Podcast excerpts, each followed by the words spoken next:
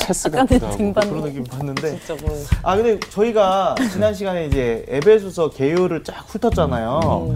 근데 지난 시간에 분명 어, 이동준 아나운서께서 최유주 아나운서님께 어, 편지를 사랑을 담아 써주신다고 하셨는데 어떻게 아. 써주셨나요? 항상 또 이러면 내가 반성하게 되잖아. 아니 어. 안 써주셨군요. 네, 들은 대로 행하는 것이 진짜 아, 중요한 게 아닌가. 그러니까 사랑이란 것을 맞죠. 보여주는. 표현을 해야 되는데 네네. 항상 표현을 마음은 안 그런데 옛날에 드라마 보면 음. 미안하다 다음에 사랑한다가 나와야 되는데 항상 미안하다 많이 하고 이 안 넘어가네요. 이게. 아, 앞으로 또 에베소서 처음부터 쭉 달릴 텐데 앞으로 잘 좀 들어보시고 이거 듣는 과정 중에서 꼭 한번 편지 쓰기 네, 약속 알겠습니다. 예. 어, 시청자분들께 약속. 네, 약속. 아니 뭐 이렇게 약속하면서 시작하는. 고맙잖아. 아, 이거 해야죠. 선생님 안녕하세요. 안녕하십니까. 안녕하십니까. 어, 잘 지냈나요? 네. 아, 저희가 또 서신서 에베소서가 끝나기 전까지 우리 이동준 아나운서께서 차유지 아나운서께 편지 한번 꼭 쓰기로 약속했습니다. 편지는 아름다운 거죠. 이게 뭐 다음 주에 끝나나요? 정말 마지막 회 같잖아. 아니, 지난주에 쓴다고 했는데 어. 안쓴 거 보니까 제가 볼 때 길게 좀 드려야 될 것 같아서 네. 네. 저는 요즘 매주 편지를 씁니다. 그러니까 특정한 대상은 아니고 네. 오. 어, 코로나 시대에 교인들이 전부 교회 못 오시니까 아. 지금은 한 20%밖에 못 오잖아요. 맞아요. 그러니까 대부분은 이제 집에서 예배를 드리기 때문에 얼굴을 대면하여 만난 지가 너무 오래된 거예요. 아. 그래서 이제 매주 그리운 마음의 편지를 쓰고 있는데 오, 진짜 바울 느낌이시네요. 저는 엽서 분량은 아니고 네. 원고지로 하면 한 23매 정도? 오, 그 정도 분량의 편지를 매주 어, 소설 쓰고 아닌가요, 있는데, 소설? 네. 그건 뭐냐면 그냥 우리 교인들한테 성실하고 싶은 거예요. 아. 교인들 생각하면서 그렇게 이제 쓰고 싶어서 어, 매주 씁니다. 어, 교인들하고 그런 방식으로라도 소통하고 싶은 거죠. 음. 근데 여러분 편지 안 쓴다고 얘기했는데 여러분이 편지인 건 아세요? 오, 감동이야. 계속 계속 되돌아보게 되네요, 정말. 뭐냐면 고린도 후서에서 바울 사도가 얘기했어요. 너희는 우리가 쓴 편지라는 거예요. 그러니까 너희는 이 고린도 교인들을 향해 얘기하는 거죠. 우리가 쓴 어, 그리스도의 편지니라 이렇게 얘기한단 말이에요. 그러니까 여러분의 존재 그 자체가 그리스도의 편지여야 해요. 그러니까 날마다 글씨로 쓰지 못한다고 해도 네. 아, 우리의 살아가는 모습이 그리스도를 드러내는 삶이 된다면 우리는 편지답게 산다고 얘기할 수 있겠네요. 오늘 수업 에베소서 2강 은혜와 평강 속으로 자, 오늘 우리 에베소서 아, 본문으로 들어가는 첫 시간인데 오늘 아주 짧은 본문만 공부를 해보려고 합니다. 아, 에베소서 1장 1절과 2절인데 네. 짧으니까 같이 읽을까요? 아, 네. 네, 같이 읽죠. 시작. 하나님의 뜻으로 말미암아 그리스도 예수의 사도된 바울은 에베소에 있는 성도들과 그리스도 예수 안에 있는 신실한 자들에게 편지하노니 하나님 우리 아버지와 주 예수 그리스도로부터 은혜와 평강이 너희에게 있을지어다. 네. 지난 시간에 얘기했던 거 기억나는지 모르겠어요. 보통 편지가 네. 아, 이제 우리가 머리와 몸통과 다리로 얘기하는 것처럼 머리에 해당되는 부분은 어떤 것들이죠? 그 받는 발신자가 알죠? 누구인지, 네네. 수신자가 누구인지, 그리고 축복의 말을 한다고 얘기했습니다. 몸통 글이라고 하는 것은 구체적인 상황과 그 상황에 대한 신학적인 응답 이런 것들이에요. 그리고 다리에 해당되는 건 뭐죠? 축복의 마무리. 마지막으로 축복의 말을 하는 거죠. 나가는 말 하는 거죠. 네. 오늘은 그러니까 몸에 해당되는 부분의 일부입니다. 그것도 수신자와 발신자가 누구인지에 대한 얘기를 하는 건데 하나님의 뜻으로 말미암아 그리스도 예수의 사도된 바울은 뭐 에베소에 있는 성도들과 그리스도 예수 안에 있는 신실한 자들에게 편지하노니 기본적으로 문장이 길어요. 네. 문장이 상당히 이제 길게 그렇게 되어 있습니다. 사실은 여기 편지하노니라고 하는 단어는 없어요. 원문에는 누구누구에게 이렇게 되어. 있습니다. 어. 근데 편지하노니 이건 이제 번역자가 읽기 편하라고 이렇게 번역을 해놓은 겁니다. 근데 편지를 보낸 사람이 바울인데 조금씩 설명을 해나가겠습니다만은 여기에 아 그 그리스도 예수의 사도된 바울은 하고 말하고 있는데 여러분 바울이라고 하는 분의 삶이 굉장히 드라마틱하죠. 우리가 다 잘 알고 있는 바와 마찬가지로 예수님을 박해하는 사람이었었고 그러다가 다마스커스로 가는 길에 부활하신 주님과 만난 후에 말에서 떨어지고 그 환한 빛을 만나고 나서 앞을 볼 수가 없게 되고 어, 그래서 다마스커스로 들어갔다가 나중에 아, 보냄을 받은 형제에 의해 눈을 뜨게 되고 그렇죠. 그래서 그의 삶이 극적으로 바뀌게 됩니다. 어떻게 보면 여러분 인생의 변화라고 하는 게 점진적 변화하는 사람도 있거든요. 그러니까 살면서 어떤 그 단절적 경험을 하고 있는 사람들도 분명히 있어요. 근데 대부분의 사람들은 평탄하게 이렇게 가는 경우가 대부분입니다. 그래서 어떤 분들은 신앙생활을 하면서도 정말 뜨거운 체험을 해가지고 삶이 확 바뀐 사람도 있는데 대개 그 모태 신앙인 분들은 그런 변화의 극적 과정이 없는 경우가 많이 있습니다. 그 때때로 그런 생각을 해요. 내가 제대로 믿는 건가? 저분은 저렇게 화끈한 경험을 했대는데 난 그런 경험이 없는데 여러분 비교하지 마세요. 둘 다 소중한 경험입니다. 둘 다. 그러니까 바울 사도는 아주 단절적 경험을 한 거예요. 그래서 신앙을 얘기할 때 breakthrough라고 하는 말을 할 때가 있는데 돌파. 내 삶에 뭔가 압도적인 시간이 찾아 들어와 가지고 이렇게 살고 있던 사람의 삶이 이렇게 확 떨어지든지 아니면은 확 올라가는 삶이죠. 바울의 삶은 이렇게 가다가 그리스도와 만남으로 완전히 새로운 삶을 살게 되죠. 영적으로는 그래요. 근데 인간적으로 보면 바울 사도는 여기까지는 성공의 길이었어요. 그리고 박해자의 길이었습니다. 그렇죠. 그런데 여기에서부터는 뭐냐면은 성공의 길이 아니라 소위 사람들이 얘기하는 높아짐의 길이 아니라 그리스도를 위해 낮아짐의 길로 가는 거예요. 박해자가 아니라 박해 당하는 자. 당하는 자. 어떻게 보면 박해자였을 때와 박해 당하는 자였을 때의 삶은 단절적인 거잖아요. 근데 바울 사도는 이런 자기의 삶을 돌파해 들어왔던 은혜에 처음 하고 난 다음에 이렇게 사는 것을 싫어하지 않았어요. 이게 자기의 운명으로 받아들입니다. 그러니까 신앙의 신비를 설명하기 위해서는 저 단절에 대해 설명할 수 있어야 돼요. 설명할 수 없는 거예요, 사실은. 하나님이 하시는 일은 이런 거예요. 그래서 하나님을 가리켜 예언자들은 뭐라고 하냐면 인간의 마음을 습격하는 자 이렇게 말하게 돼요. 습격은 뭐예요? 예측하지 않은 시간에 와가지고 그냥 나를 압도해 버리는 체험이잖아요. 이런 경험들이 있어요. 부활의 경험도 마찬가지입니다.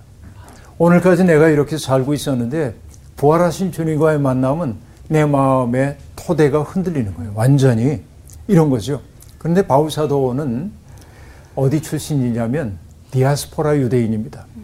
세계 각지에 흩어졌던 유대인들이 자기들의 신앙과 문화적 정체성을 유지하기 위해 모여 지내잖아요. 그 모임을 디아스포라라고 얘기를 해요. 마치 아, 중국 분들이 우리나라에 와 살다가 우리나라에 귀화해 살고 있는 분들, 화교들, 또 미국 LA에 가면은 한인 타운이 있잖아요. 거기도 한인 디아스포라라고 얘기할 수 있는 것처럼 함께 모여 지내는 곳인데 바울사도는 길리키아 다소라고 하는 곳, 그 디아스포라 출신의 유대인입니다. 그런데 놀랍게 바울사도는 나면서부터 로마 시민입니다. 이게 사도행전 22장에 보면 그게 나오는데요. 바울 사도가 예루살렘에 왔을 때 체포당합니다. 관원들에게. 왜냐하면은 그 에베소 사람 드로비모가 선동을 해요.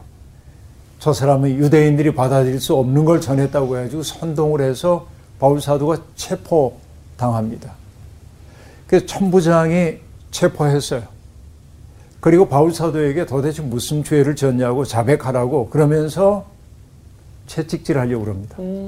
그때 바울 사도가 딱 뭐라고 얘기하냐면 그대는 로마 시민인 나를 재판도 없이 처벌하려고 하는가? 이렇게 묻습니다. 그러자 천부장이 깜짝 놀래요. 왜냐하면 로마 시민을 재판도 없이 사적으로 린치를 가하는 건 불법이기 때문에 그렇습니다. 그래서 물어요. 어? 로마 시민이라고? 유대인인데? 그러면서 천부장이 얘기합니다. 나는 많은 돈을 들여서 그 로마 시민이 됐는데. 그래서 바울이 얘기합니다. 난 나면서부터 유대인이다. 이렇게 말해요. 로마 예? 로마 시민이요? 네, 로마 시민. 로마 시민이다. 로마 시민이라고 그렇게 얘기를 이제 하는 거입니다. 그럼 여러분 로마 시민은 어떤 사람들이 로마 시민일까요? 태어날 때부터 로마 시민인 부모에게 태어난 사람은 로마 시민입니다. 또 어떤 사람들이 그럴까요? 시민권을 사나요 또? 돈 주고? 네, 그것도 있을 수 있겠는데 시민인 주인에게서 종로로 타다가 그 주인이 야 너는 정말 괜찮은 사람이야 자유를 줄게. 그렇게 자유롭게 방면해준 노예들도 로마 시민이 될 수 있었습니다. 유산처럼. 이게 이제 돈 가지고 하는 경우일 수도 있겠네요. 그러네. 세 번째는 어떤 거냐면 나라에 공을 세운 사람들, 로마를 위해 공을 세운 사람들에게 나라가 포상으로 시민권을 주는 거죠. 마치 명예 시민권 주는 것처럼. 음, 2002년 그 월드컵 때 우리 감독이었던 히딩크 감독에게 서울시가 명예 서울 시민증을 줬나 그러죠. 정확한 기억은 아닌데 그랬던 것 같아요. 그런 거죠. 이건 명예가 아니라 나라에 공을 세운 사람에게 로마 시민으로 우대를 해주는 거예요. 또 하나는 뭐냐면 군인으로 장기 복무를 한 사람들 그들에게 로마 시민권을 주기도 했습니다. 바울 사도가 어디에 해당되는지는 정확하지는 않지만 어쨌든 그는 날 때부터 그랬다는 걸 볼 때 그 부모 때부터 로마 시민이었던 것처럼 보입니다. 그죠? 이렇게 우리가 봐야 할 겁니다. 그러면 로마 시민의 특권이 어떤 것일까요? 자, 우리들, 우리가 이제 그 대한민국에 속해 있는 사람들이라고 한다면 우리의 아, 성인이 되었을 때 우리의 권리가 있어요. 그건 뭐냐면 선거권과 피선거권이 있죠. 로마 시민도 그렇습니다. 선거권, 피선거권이 있어요. 그리고 로마 시민과 합법적 결혼을 할 수 있습니다. 이게 로마 시민에게 주어져 있는 특권이에요. 그 다음에 세 번째가 뭐냐면 로마에서 재판받을 권리가 있어요. 그러니까 내가 다른 곳에 살고 있더라도 로마가 통치하는 다른 지역에 살더라도 로마에 가서 재판받을 수 있는 권리가 있다 하는 얘기입니다. 그 다음에 뭐 많은 게 있지만 기억할 만한 것만 얘기하자면 고문당하지 않을 권리가 있습니다. 오. 그러니까 바울 사도가 지금 천부장에게 하고 있는 얘기는 바로 이거예요. 나를 재판단하고 채찍질한다고? 이건 내 권리를 침해하는 거야. 이렇게 얘기했던 거죠. 사실 여러분 어떤 한 사회의 시민이 된다고 하는 것은 결국은 뭐냐면 그 사람의 소속을 인정해 주는 거잖아요. 여기 살아도 괜찮아. 여러분 누군가를 환대한다고 하는 거는 어떤 게 환대냐면 그에게 설 자리를 허용해 주는 거예요. 내가 누군가를 환대해요. 원구 씨를 내가 환대해요. 그러면은 우리 집에 환대한다면 원구 씨가 우리 집에 와가지고 편안하게 지낼 수 있도록 해줄 때 환대해요. 네. 그렇죠? 편히 지내요. 네, 환대. 자기 집처럼 여기고. 그래서 원구 씨가 우리 집 냉장고도 막 이렇게 꺼내 먹고 어, 이게 편히 지내는 거죠. 풀밖에 없어. 네. 환대라고 하는 건 설자리를 주는 건데 설자리라고 하는 것은 결국 뭐죠? 소속. 내가 어딘가에 소속되어 있다고 느낄 때는 내가 든든합니다. 소속되어 있지 않을 때 우리가 느끼는 게 뭐죠? 소속이 없어. 불안해. 불안하잖아요. 네. 그 경험이 결국 뭐냐면 뿌리 뽑힘의 경험이에요. 아, 뿌리 뽑힌 것 같아요. 내 삶이 불안정한 거예요. 그러니까 여러분 우리 사회에도 뿌리 뽑힌 것 같은 사람들이 있어요. 설 자리가 없는 사람들이 있어요. 그렇죠? 이주 노동자들도 그런 느낌을 받을 때가 많이 있고요. 또 꼭 이주 노동자가 아니라고 그래도 사회에서 따돌려지고 따돌려지고 잊혀진 것 같은 사람들이 있잖아요. 그런 이들을 우리가 아, 깊이 생각을 해봐야 합니다. 그리고 이 바울 사도는 또 아, 디아스포라 유대인이지만은 예루살렘으로 올라가서 유학 생활을 합니다. 근데 바울 사도가 자기 학벌에 대한 얘기를 해요. 요즘처럼 대학이 있을 때는 아니니까 사숙하겠죠. 스승을 찾아가서. 근데 바울 사도가 스승으로 모셨던 분이 가말리엘이라고 하는 분인데 가말리엘이라고 하는 분은요 최고의 스승입니다. 그러니까 요즘으로 얘기하면 인류 대학에 들어간 거예요. 대학으로 얘기하자면 바울 사도는 그러니까 가말리엘의 문화에서 유대교 전통에 대해서 철저하게 공부를 했던 사람입니다. 이 가말리엘이라고 하는 분은 어떤 배경이냐면 유대교에 두 개의 학파가 딱 있었어요. 두 개의 학파. 그러니까 여러분 아, 옛날로 얘기하면 뭐 그 남명 조식 선생의 학파가 있고 뭐 또 누구의 학파가 있고 그러잖아요. 예를 들면 뭐 그냥 모른다고 하고 예를 든 것도 모르겠습니다. 예, 예. 아무튼 어, 학파들이 있잖아요. 예, 예. 굉장히 다양한 학파들이 있는데 처음 학파가 뭐냐면 힐렐 학파라고 있어요. 힐렐. 또 하나는 샤마이라고 하는 샤마이. 학파가 있습니다. 저 힐렐 학파의 특색은 뭐냐? 율법을 가르치는데 굉장히 융통성이 있어요. 인간이 가지고 있는 합리성, 이성 이런 것 가지고 다양한 해석을 해 나가요. 그러니까 유대교의 사고를 보편적으로 이렇게 넓혀가는 그런 역할을 감당합니다. 근데 샤마이는 이 발음 자체가 그런데 상당히 그 어, 토라의 정결법을 엄격하게 지켜야 한다고 하는 전통주의자들 어, 안 그래 보이는데.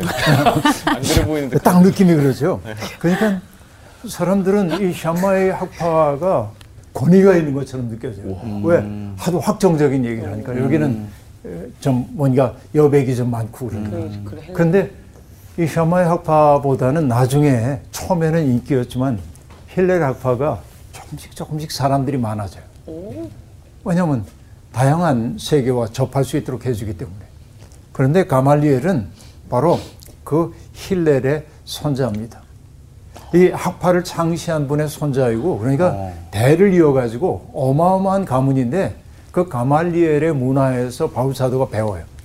그러니까 요즘으로 얘기하면 초인류 어, 교육을 바울 사도가 받았다고 얘기할 수 있겠습니다. 근데 여기 바울을 소식하는 말이 등장하는데 여러분 바울 그러면 또 다른 이름이 하나 떠오르죠. 사우. 그렇죠. 바울을 사울이라고도 얘기했잖아요. 바울. 사람들은 이렇게 얘기합니다. 예수님 만나기 전에 이름을 사울이라고 하고 만난 이후에 네, 네, 네. 이름이 바울이라고 네, 하고. 사울은 큰 자라는 뜻이고 바울은 작은 자라는 뜻이다 이렇게 얘기해서 변화를 이렇게 얘기 설명하는 경향이 있습니다. 네. 유년부 시절에도 그렇게 배웠던 것 같아요. 제 아내한테 저렇게 배웠어요. 아, 뭐야. 늘 이제 그렇게 얘기하고 있는데 네. 사실은 사울은 큰 자라고 하는 뜻이 아닙니다. 구하다, 요청하다라는 뜻의 히브리어인 샤알에서 나온 건데 어. 그냥 이름이에요. 사울이라고 네, 네, 하는 이름. 어. 구하다, 요청하다 그런 뜻이에요. 그런데 바울 사도가 대개 언제쯤 회심한 거로 보냐면은 주후 33년에서 34년 사이. 그러니까 예수님이 돌아가신 그 어간, 아, 돌아가시고 얼마 후 이때 회심한 것으로 보이는데 회심 이후에도 그는 사울이라는 이름으로 활동합니다. 음. 처음부터 바울이 된 게 아니에요. 음. 그래서 처음엔 그렇게 활동을 하다가 바나바와 함께 고브로로 선교 활동을 갔을 때 처음으로 바울이라는 이름을 씁니다. 그러면 사울은 뭐고 바울은 뭐예요? 이렇게 얘기할 수 있겠는데 사울은 히브리식 이름이고요. 바울은 로마식 이름입니다. 아. 다시 얘기하면 바울 사도가 로마가 지배하고 있는 이 이방 세계의 복음을 전하려고 할때 네. 사울이라고 하는 히브리적 이름보다는 로마식 이름인 바울이라고 하는 보편적 이름을 사용하려고 했던 것으로 보입니다. 왜냐하면 이게 이방인의 사도로서의 그의 어떤 그 직무와도 관련된다고 볼 수 있는 것이죠. 이름을 바꿨다기보다는 로마 시민으로서의 이름인 바울을 사용하기 시작했다. 사람들에게. 이건 뭐냐면 선교를 위해서. 사람들이 조금만 더 다가설 수 있기 때문에. 이렇게 이제 얘기를 할 수 있겠는데요. 바울은 스스로를 이렇게 얘기합니다. 하나님의 뜻으로 말미암아 사도가 된 나 바울은 이렇게 말합니다. 사도라고 하는 단어 아포스톨로스라고 하는 것은 보냄을 받았다, 우임되었다 그런 뜻이고요. 대리한다라고 하는 뜻입니다. 대개는 예수님의 열두 제자를 지칭할 때 우리가 제자란 말도 쓰지만은 나중에는 사도라는 말로 바꿔서 사용하잖아요. 우리가 이거 알고 있는 내용입니다. 대개 예수님의 죽음과 부활을 목격한 사람들을 우리는 사도라고 얘기합니다. 주님이 부활하신 이후에 제자들에게 나타나셔가지고 그들에게 평화의 복음을 전하면서 세상으로 재파송을 하시잖아요. 네. 그러니까 주님의 대리자가 되어 살아야 할 그들의 운명을 사도라고 하는 말 속에 담고 있는 거죠. 근데 바울 사도는 그의 서신에서 인정합니다. 자신은 사도라고 하는 이름을 받을 만한 사람이 못 된다. 왜냐? 주님을 살아생전에 목격한 적도 없고, 배운 적도 없고, 그러니까 그 이름을 감당할 만한 사람이 아니라는 거예요. 그러나 바울은 뭐라고 얘기하냐면 하나님의 뜻으로 말미암아 사도된 나 바울 그렇게 말합니다. 내가 자격이 있기 때문이 아니라 하나님의 은혜가 나를 사로잡으심으로 나는 보냄을 받은 자가 되었다고 그렇게 말합니다. 바울의 사도로서의 권위는 자신의 생득적인 자격에서 나온 게 아니라 하나님의 은혜에서 비롯되었다고 말합니다. 이게 하나님의 뜻으로 말미암아 그리스도 예수의 사도 되었다라고 하는 말의 의미입니다. 말과 글로 하나님의 백성들을 가르치는 그것이 자신에게 위임된 소명이라고 얘기하고 있습니다. 그 바울이 누구에게 편지를 보내냐면 에베소에 있는 성도들에게 하고 말합니다. 에베소에 있는 성도들에게 자 성도는 어떤 뜻이죠? 하기오이 라고 말하는데 하기오스라는 말에서 나오죠. 하기오이 성도들 거룩한 자들 구별된 사람들입니다. 사실 이 성도라고 하는 말은 하나님의 백성으로서의 이스라엘을 지칭하던 말입니다. 이게 성도들이란 말이에요. 그러니까 그들이 성도들은 거룩한 물이라고 하는 뜻이지만 이미 거룩해졌단 말이 아니라 거룩함을 인생의 목적으로 삼고 사는 사람이에요. 이게 성도예요. 그러니까 우리는 이름값을 하며 살아야 돼. 거룩한 물이, 거룩한 백성으로서의 삶, 그렇죠? 깨끗한 삶이죠. 그런데 여러분 여기에 놀라운 게 어떤 것이냐면 금방 얘기했죠. 성도라고 하는 말은 누구에게 썼다고요? 하나님의 백성으로서의 이스라엘에게 썼던 말이에요. 근데 바울 사도의 편지를 받고 있는 에베소 교회에는 유대인들도 있지만 이방인들도 있어요. 그들까지도 성도라고 지칭하는 거예요. 그렇죠? 그러니까 성도의 개념을 확장하고 있어요. 유대인들이 보기에는 혁명적인 얘기입니다. 이게. 그러니까 이 말이 우연한 말이 아닌 것을 알 수 있어요. 그러니까 에베소에 있는 성도들 그렇게 말합니다. 여러분 이게 교회 본질이에요. 교회 이름 뭐 우리가 짓잖아요. 무슨 교회 무슨 교회. 근데 대개는 지역의 이름을 쓰는 게 교회 본질에 맞다고 얘기할 수 있어요. 어디에 있는 교회인 거죠. 어디에 있는 그렇죠? 왜냐하면 교회라고 하는 것은 다양하지만 하나야. 그리스도 안에서. 그러니까 그 교회를 지칭하는 말은 어디 어디에 있는 교회 이렇게 말하는 게 성서적이라고도 얘기할 수 있겠습니다. 근데 여하튼 에베소에 있는 성도들이라고 얘기하고 그 다음에 뭐라고 말하냐면 그리스도 예수 안에 있는 신실한 자들 그렇게 말합니다. 피스토이 신실한 자들 그렇게 말해요. 이 둘은 표현은 다르지만 사실은 하나라고 얘기할 수 있겠습니다. 자, 금방 얘기했죠. 이방인 기독교인들에게도 성도라고 하는 말을 쓰고 있고 그들도 신실한 자들이라고 얘기하므로 유대인들의 선민으로서의 자부심을 해체할 뿐만 아니라 교회라고 하는 것이 민족, 종교, 이념 이런 울타리 속에 가둘 수가 없다. 그렇죠? 인간은 계속 갈라요 이렇게. 그런데 지금 하나님이 하시는 일은 뭐냐면 이 가름, 이 수평의 측면에서 바라볼 때는 가름이 많은데 하나님이 볼 땐 다 보여요 여기. 하나님 안에서는 모든 게 통일될 수 있는 거예요. 바로 이것이 뭐냐면 거룩하고 신실한 이 말 속에 담겨 있는 의미라고 볼 수 있습니다. 사실은 이렇게 사람들이 자꾸만 배타적인 까닭이 어디에 있냐면 이런 데 있습니다. 내가 살다 보면요. 굴곡 많은 역사 속에 살다 보면 내가 뿌리가 뽑히는 경험을 할 때가 있잖아요. 예를 들면 바벨론의 포로로 잡혀갔어요. 근데 바벨론의 문화에 동화되기 쉽잖아요. 네. 그때 우리들은 동화되지 않기 위해 뭘 해야 되냐면 우리가 믿는 게 뭐지? 우리에게 소중한 게 뭐지? 그래서 만들어가는 게 뭐냐? 정체성이라는 거야. 아이덴티티라고 얘기하는 정체성을 만들어가요. 정체성을 만든다고 하는 것은 대개 뭐냐? 타자들과의 만남 때문에 그래요. 그냥 우리들끼리 있으면은 우리 정체성이 뭐지? 이런 소리 안 해도 괜찮아요. 다른 사람들과 나를 구별하기 위한 정체성을 만든단 말이죠. 그렇죠. 그래서 우리끼리니까 이렇게 카드도 만들고 소속감을 갖는 거잖아요. 그러니까 정체성은 때때로 배타적이기 쉬운 거예요. 그 배타적 정체성이 나를 지켜줄 때가 있어서 분명히 테두리가 되어가지고. 근데 여기에만 집착한 문제예요. 이것도 소중하게 여기면서 이것을 넘어설 수 있는 전망을 가져야 하는데 많은 유대인들이 선민의식이라고 하는 그릇된 특권의식 때문에 이 속에 갇혀 지냈던 거죠.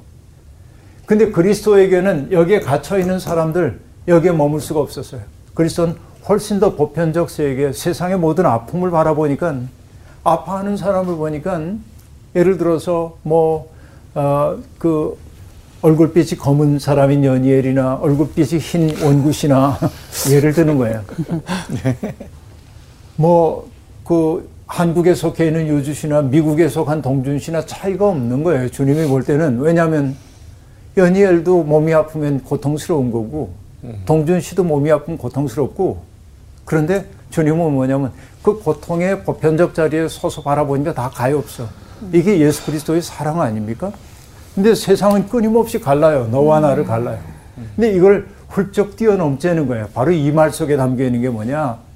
신실한 자들 성도라고 하는 말 속에 담겨 있는 의미란 말이죠. 우리는 그런 신자가 되어야 하는 것이지요. 그래요. 여러분, 아, 그리스도 예수 안에 있는 이라고 말하고 있는데요. 그리스도 예수 안에 우리는 있어야 합니다. 그 얘기는 뭐죠? 그리스도를 믿음으로 그분과 연합하는 거예요. 우리가 그리스도 안에 있다고 하는 건 뭐냐? 바로 이 위에서 세상을 바라보고 있는 그리스도의 마음을 내 속에 품는 것을 의미해요. 우리가 요한복음 공부할 때 포도나무와 가지 비유 봤잖아요. 가지가 포도나무에서 잘려지면 열매 맺을 수 없잖아요. 그런데 가지가 포도나무에 함께 있을 때는 많은 열매를 맺잖아요. 바로 그게 뭐예요? 그리스도 안에 있는 거죠. 그러니까 우리는 그리스도라고 하는 근원적인 샘에 이때 있을 때 목마름이 없게 되는 거죠. 그리스도 예수 안에 있는 이 말이 정말 중요한 말이에요. 여러분 그리스도를 믿는다고 얘기하면서 이 연결고리가 끊어진 사람들이 너무 많아요. 그럴 때 그들이 노정하는 삶의 모습은 뭐냐면 칸 맞기를 해요. 그래서 우리끼리 끼리끼리. 여기 우리와 다른 이들은 저들이야. 받아들이지 못해요. 배타적이에요. 오늘의 개신교회의 상황이 이런 거 아닌가 생각을 해보는 거예요, 지금. 자, 그런데 그 다음에 2절에 보면 뭐라고 얘기를 하죠? 하나님 우리 아버지와 주 예수 그리스도로부터 은혜와 평강이 너희에게 있을지어다. 자, 축원의 말을 하고 있습니다. 여러분, 은혜 좋죠? 어떤 게 은혜예요? 은혜 받았어. 거저 받은 거저받는 거. 살아있는 것 자체가 은혜예요. 살아있는 것 자체가 은혜고 믿음들이 너무 깊어가지고 어떤 게 은혜죠? 많은 사람들이요 어, 이제 예배를 드리고 나오면서 그 설교자에게 은혜 받았습니다. 이러고 갈 때가 있어요. 그 마음에 뭔가 느낌이 있었다는 얘기겠죠. 어, 그런데 그, 그 되게 은혜 받았다고 할 때는 언제냐면은 아, 내 마음에 맞게 말씀이 선포됐다는 뜻일 때가 아주 많아요. 맞아요. 공감했습니다. 맞아요. 근데 이제 내 마음을 불편하게 하고 하면 은혜 받았습니다. 아, 아, 불편했습니다. 네. 예, 그러니까 진짜 은혜 받는 거는 내 마음이 뒤흔들리고 깨지고 불편해질 때일 수도 있어요. 이게 우리가 생각을 해봐야 하는 대목입니다. 근데 은혜라고 하는 단어, 히브리어 단어, 카리스라고 하는 단어는 굉장히 다양한 의미를 건드리고 있어요. 기쁨, 즐거움, 달콤함, 사랑스러움, 음? 호의를 제공함, 이런 뜻이에요. 그러니까 여러분, 은혜라고 하는 것, 우리가 은혜 속에 있을 때, 은혜가 뭔지 한마디로 얘기하기 어려운데, 은혜 속에 있을 때 우리의 내면에 벌어지는 영적 사건들이 있어요. 그건 뭐냐? 기뻐하는 사람이에요. 은혜 받은 사람은 기뻐해야 합니다. 여러분, 기쁜데 인상 퍽 쓰고 있는 사람 있어요? 아까 얘기했잖아요. 네. 우리가 그리스도의 편지라니까요. 진짜. 그러니까 이- 저 사람 교회를 20년 다녔는데 표정은 사나워. 언제나 건드리면 몹니다. 그런 태도를 보이는 분들. 그 왜 그럴까요? 여러분 이 은혜의 세계에 있지 않아서 그래요. 아. 은혜는 우리에게 기쁨을 줘요. 즐겁게, 달콤해요. 사랑스러워요. 은혜 속에 있는 사람은 사랑스러워요. 여러분 다 사랑스러워요. 그리고 호감이 가요. 여러분 이게 뭐냐면 그리스도의 편지가 된다고 하는 것은 바로 은혜를 가시적으로 드러내는 존재가 되는데 있어요. 이게 이제 은혜인데 그 은혜는 뭐냐면 내가 구원받을 자격이 없는데도 불구하고 하나님의 은혜로 말미암아 내가 구원받은 하나님의 백성이 되어서 하나님을 두려워만 하는 게 아니라 하나님과 화목하게 지내게 되어서 평화를 누리게 되어서 이런 말인 거죠. 그렇죠? 그러니까 바울 사도가 정말 교인들을 위해 빌어줄 수 있는 최고의 복이 뭐냐면 하나님과 그리스도의 은혜가 여러분과 함께 있기를 빕니다. 그런데 여러분 이 교회에서 때때로 은혜스럽단 말이 오용될 때가 많이 있습니다. 다양한 사람들이 살다 보니까 갈등이 생겨나요. 갈등이란 말이 칡갈자하고 등나무 등자잖아요. 근데 이게 재미나는 게 뭐냐면 칡은 오른쪽으로 감아요 나무를. 등나무는 왼쪽으로 감는데요. 방향이 달라요. 이게 갈등입니다. 그 세상을 오른쪽으로 도는 사람도 있고 왼쪽으로 도는 사람도 있거든요. 갈등이 있는 거예요. 그럼 뭐냐면 갈등을 직면해야 돼. 아, 그대는 생리적으로 그렇게 돌 수밖에 없구나. 이걸 이해하면 되는데 너는 왜 나와 같지 않아? 이게 갈등의 시작이에요. 그를 동화시키려고 하는 게 갈등입니다. 그러니까 창조적인 집단들은 갈등을 직면해요. 그, 그 갈등을 풀려고 애써야 합니다. 그렇죠. 풀기 위해서는 필요한 건 뭐예요? 이해해야 돼요. 아, 동준 씨는 처음부터 매운 걸 못 먹는구나. 당신은 남자가 돼가지고 어제 매운 것도 못 먹어 이러면 안 된다 그런 얘기죠. 다름을 네. 인정. 그러니까 뭐 연희애 씨는 아 애당초에 단 거는 못 먹는구나 이렇게 이해를 하면 돼요. 사람마다 다르잖아요. 그 다름을 받아들이는 게 갈등의 해소예요. 그러기 위해 필요한 건 뭐죠? 알려고 노력해야 돼. 그에 대해서 알려고 노력해야 돼. 그 얘기는 뭐죠? 내가 가지고 있는 전제를 가지고 그 사람을 덮어 씌우지 말아야 돼. 있는 그대로 볼 수 있어야 합니다. 근데 한국 교회나 한국 사회의 특색은 뭐냐면 갈등이 생기면은 에이 없던 거로 해 덮어둬 왜 좋은 게 좋은 거니까 그걸 갈등을 덮는 거를 교회에서 뭐라고 얘기하냐면 은혜스럽게 해 어. 이렇게 얘기하는 경우가 많다 그런 얘기입니다. 그러니까 뭐냐? 그냥 넘어가긴 했는데 불편한 마음은 여전히 남는 거예요. 찝찝해. 예, 그건 은혜가 아니에요. 그런 거죠. 정말로 중요한 것은 우리가 은혜 속에서 녹아져야 돼. 그러니까 녹아지고 나니까 동준 씨가 아까 뭐라고 그랬지? 매운 거 못 먹는다 거, 네. 그랬나? 아, 동준 씨는 체질상 매운 거 못 먹는구나. 그럼 매운 거 대접하지 말아야지. 연희애 씨는 단 거를 별로 소개 안 받는구나. 그럼 단 거 먹으라고 굳이 얘기할 거 없지. 그냥 있는 그대로 인정하게 되는 거죠. 그래서 있는 그대로 받아들임이 은혜예요. 그때 기쁨이 있잖아요, 우리 속에. 은혜 받은 사람은 그런 기쁨이 있어야 합니다. 그 다음에 바울 사도가 이 지금 기원하고 있는 게 뭐죠? 평강을 기원하고 있습니다. 에이레네라고 하는 게 평강인데요. 그러니까 불화나 전쟁이 없는 상태가 평화예요. 실제로 여기 평강이라고 번역되어 있는 단어는요. 히브리어 샬롬과 거의 비슷하다고 얘기할 수 있습니다. 근데 사실 저는 평강이라는 단어보다는 평화라고 하는 말이 더 좋아요. 왜냐? 평강은 대개 개인적으로 내적인 평안함을 뜻하는 말로 쓰일 때가 더 많아요. 평강이라고 하는 것은. 평화라고 하는 것은 조화를 이루어야 하는 거니까 너를 상정해요. 누군가의 관계 속에서 벌어지는 게 평화라고 한다면 평강이란 말보다는 어. 평화라고 하는 말이 훨씬 더 에이레네 혹은 샬롬이란 말에 아, 더 적절한 게 아닌가 하는 생각을 해보는 거죠. 그래요. 관계론적인 의미가 그 속에 있습니다. 바울 사도는 편지를 보낼 때마다 교인들을 위해 축복하는 말을 하고 있는데 거기서 빠지지 않는 두 마디가 뭐냐면 은혜와 평화가 그대들에게 있기를 바랍니다. 평화라고 하는 것은 뭐예요?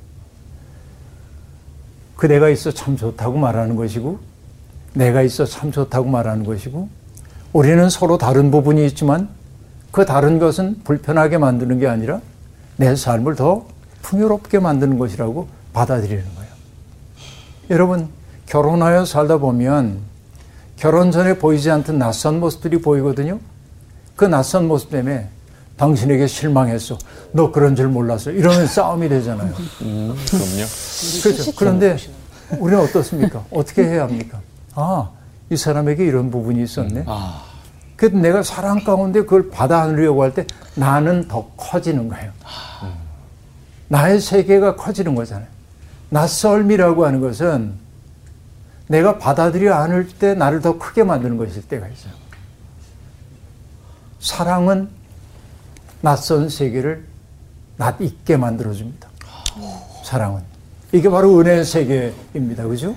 그러니까 은혜가 있어야 하고 은혜를 받은 사람들이 이루어낸 삶의 모습은 평화여야 합니다. 그대가 있어 참 좋다. 내가 있어 참 좋다. 여러분에게 은혜와 평강이 있기를 바랍니다. 오늘 수업 끝. 감사합니다. 이